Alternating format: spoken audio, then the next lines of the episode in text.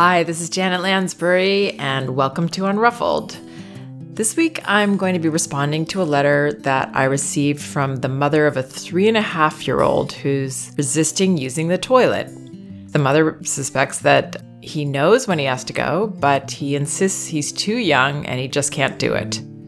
But this mom is worried that her son's behavior is becoming entrenched.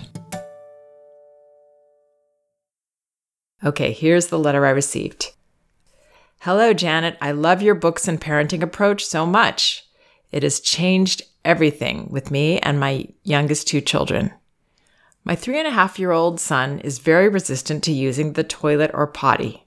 He says he's just a baby and he can't do it. We have had several failed attempts where he just wets and soils himself and will then deny that he's done so he doesn't get in trouble when he does this. We just say, oh dear, never mind, we'll try again next time. I try to keep it low key with no drama. But we're not getting anywhere, and I'm worried that his view that this is not for him is becoming more and more entrenched. He will even lie about what has happened.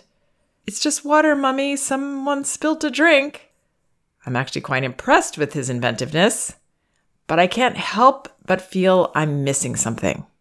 I'm pretty sure he knows when he needs to go. For instance, when he's in the bath, he will pause and look down before he pees.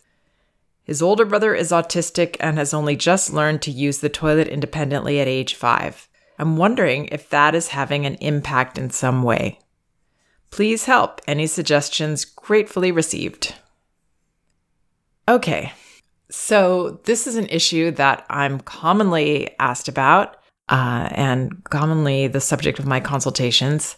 I wrote a post called I'm not sure how many reasons kids don't need toilet training. I can't remember how many reasons, but I share a lot of details in that post.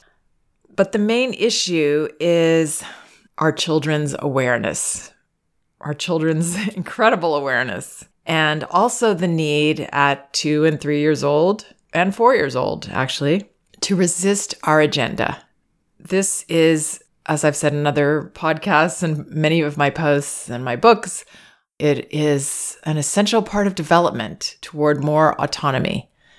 To say, this is what you want, and I want something different. This is me. So it's healthy for children to resist our agendas it is part of the way that they also in the teenage years that they, you know, individuate and emancipate themselves, separate from us uh, in terms of their view of self.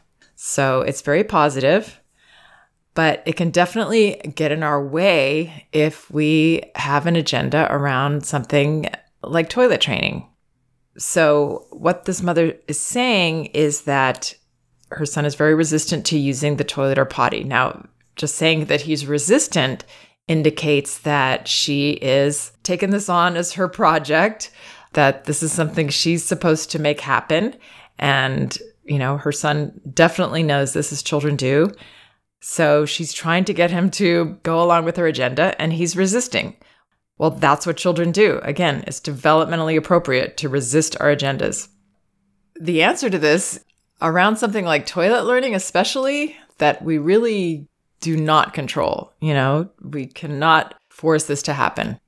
The answer is to not have an agenda, not have an agenda around this, to really trust our child and allow this to be their agenda in their time, to really give them all the power in this situation. And just letting them know that we believe in them, we trust them, we know they're going to do it when they're ready. So this boy is saying he's just a baby and he can't do it. I would not question that. You don't feel ready to do it. That's okay. You want to be a baby. That's fine. There are a lot of reasons that children feel like they want to stay being a baby. One of them is if there is a baby in the house or a younger sibling, you know, this part of them, this push pull in them, one of that one of those sides is saying, just be a baby, just be dependent, be taken care of, and all of this. The other side of them is saying, branch out, you know, be your own person. So it's a very conflicting time. And that's why it's called the terrible twos. And, you know, Magda Gerber called it the terrific twos. But It's it's a very torn time in development. So, just a baby is something I would totally trust and honor as an indication that he's not ready to do it. That's pretty clear. Now, this mother says, We've had several failed attempts. Again, attempts. I wouldn't attempt this. I would let children attempt this in their way and time. Uh, attempts where he just wets and soils himself and will then deny that he's done so. Well, children deny things because they know that they're disappointing us and that's not comfortable. So they deny it, you know. And again, we don't want to have that relationship with our children where they're not telling us the truth because uh, the truth doesn't feel safe or comfortable. So she says he doesn't get in trouble when he does this, which is great. We just say, oh dear, never mind, we'll try again next time. Now that's really, you know, gentle and soft way to to say that, but I think there's no doubt in the child's mind that this is, you know, a failure on their part and in the parent's mind. That's a disappointment. Well, you you couldn't do it. You didn't do it, and I wanted you to do it. It's much more um, empowering for a child to feel like they trust me. They don't want me to do something and I'm not ready to do, emotionally ready to do, maybe.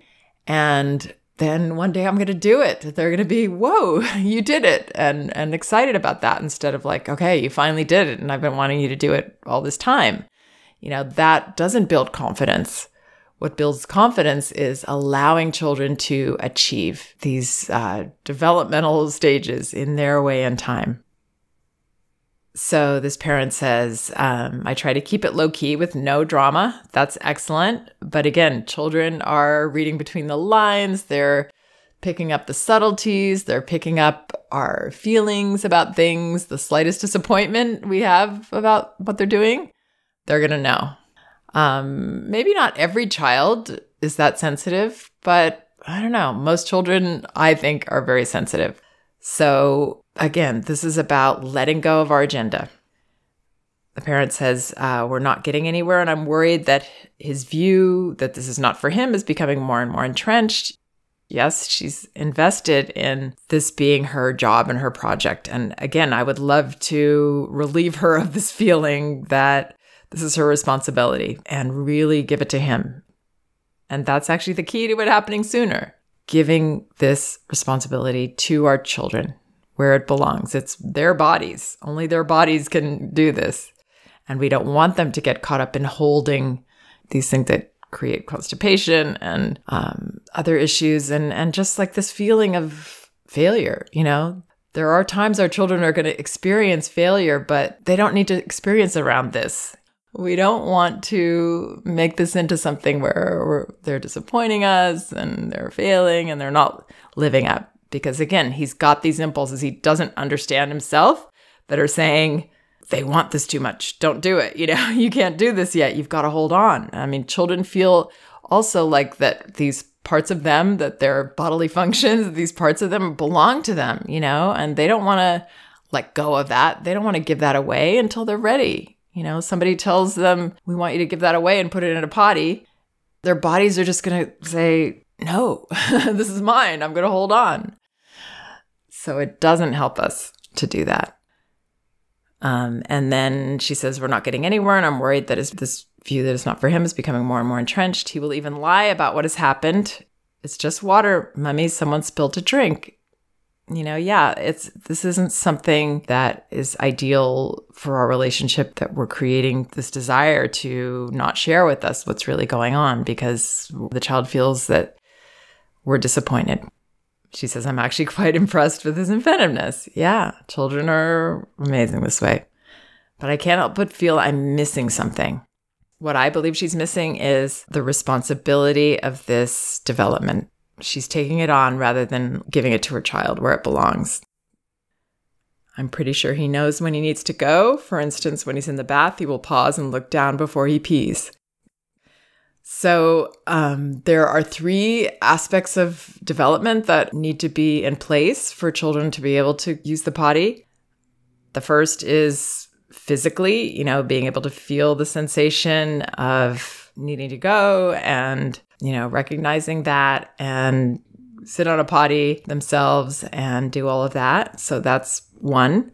Another one is cognitive, that they understand that this is happening and they can, you know, understand what they've seen us do and what they know um, that is expected of them at a certain time when they're ready to go on a potty and, and do it there. And then the big one that is usually the last to develop, and that's the emotional one. And that one we can really kind of interfere with with these agendas. So that's what I've been talking about. And that's what it sounds like. I mean, he understands about peeing, he knows when it's about to happen, he can feel that physically in his body.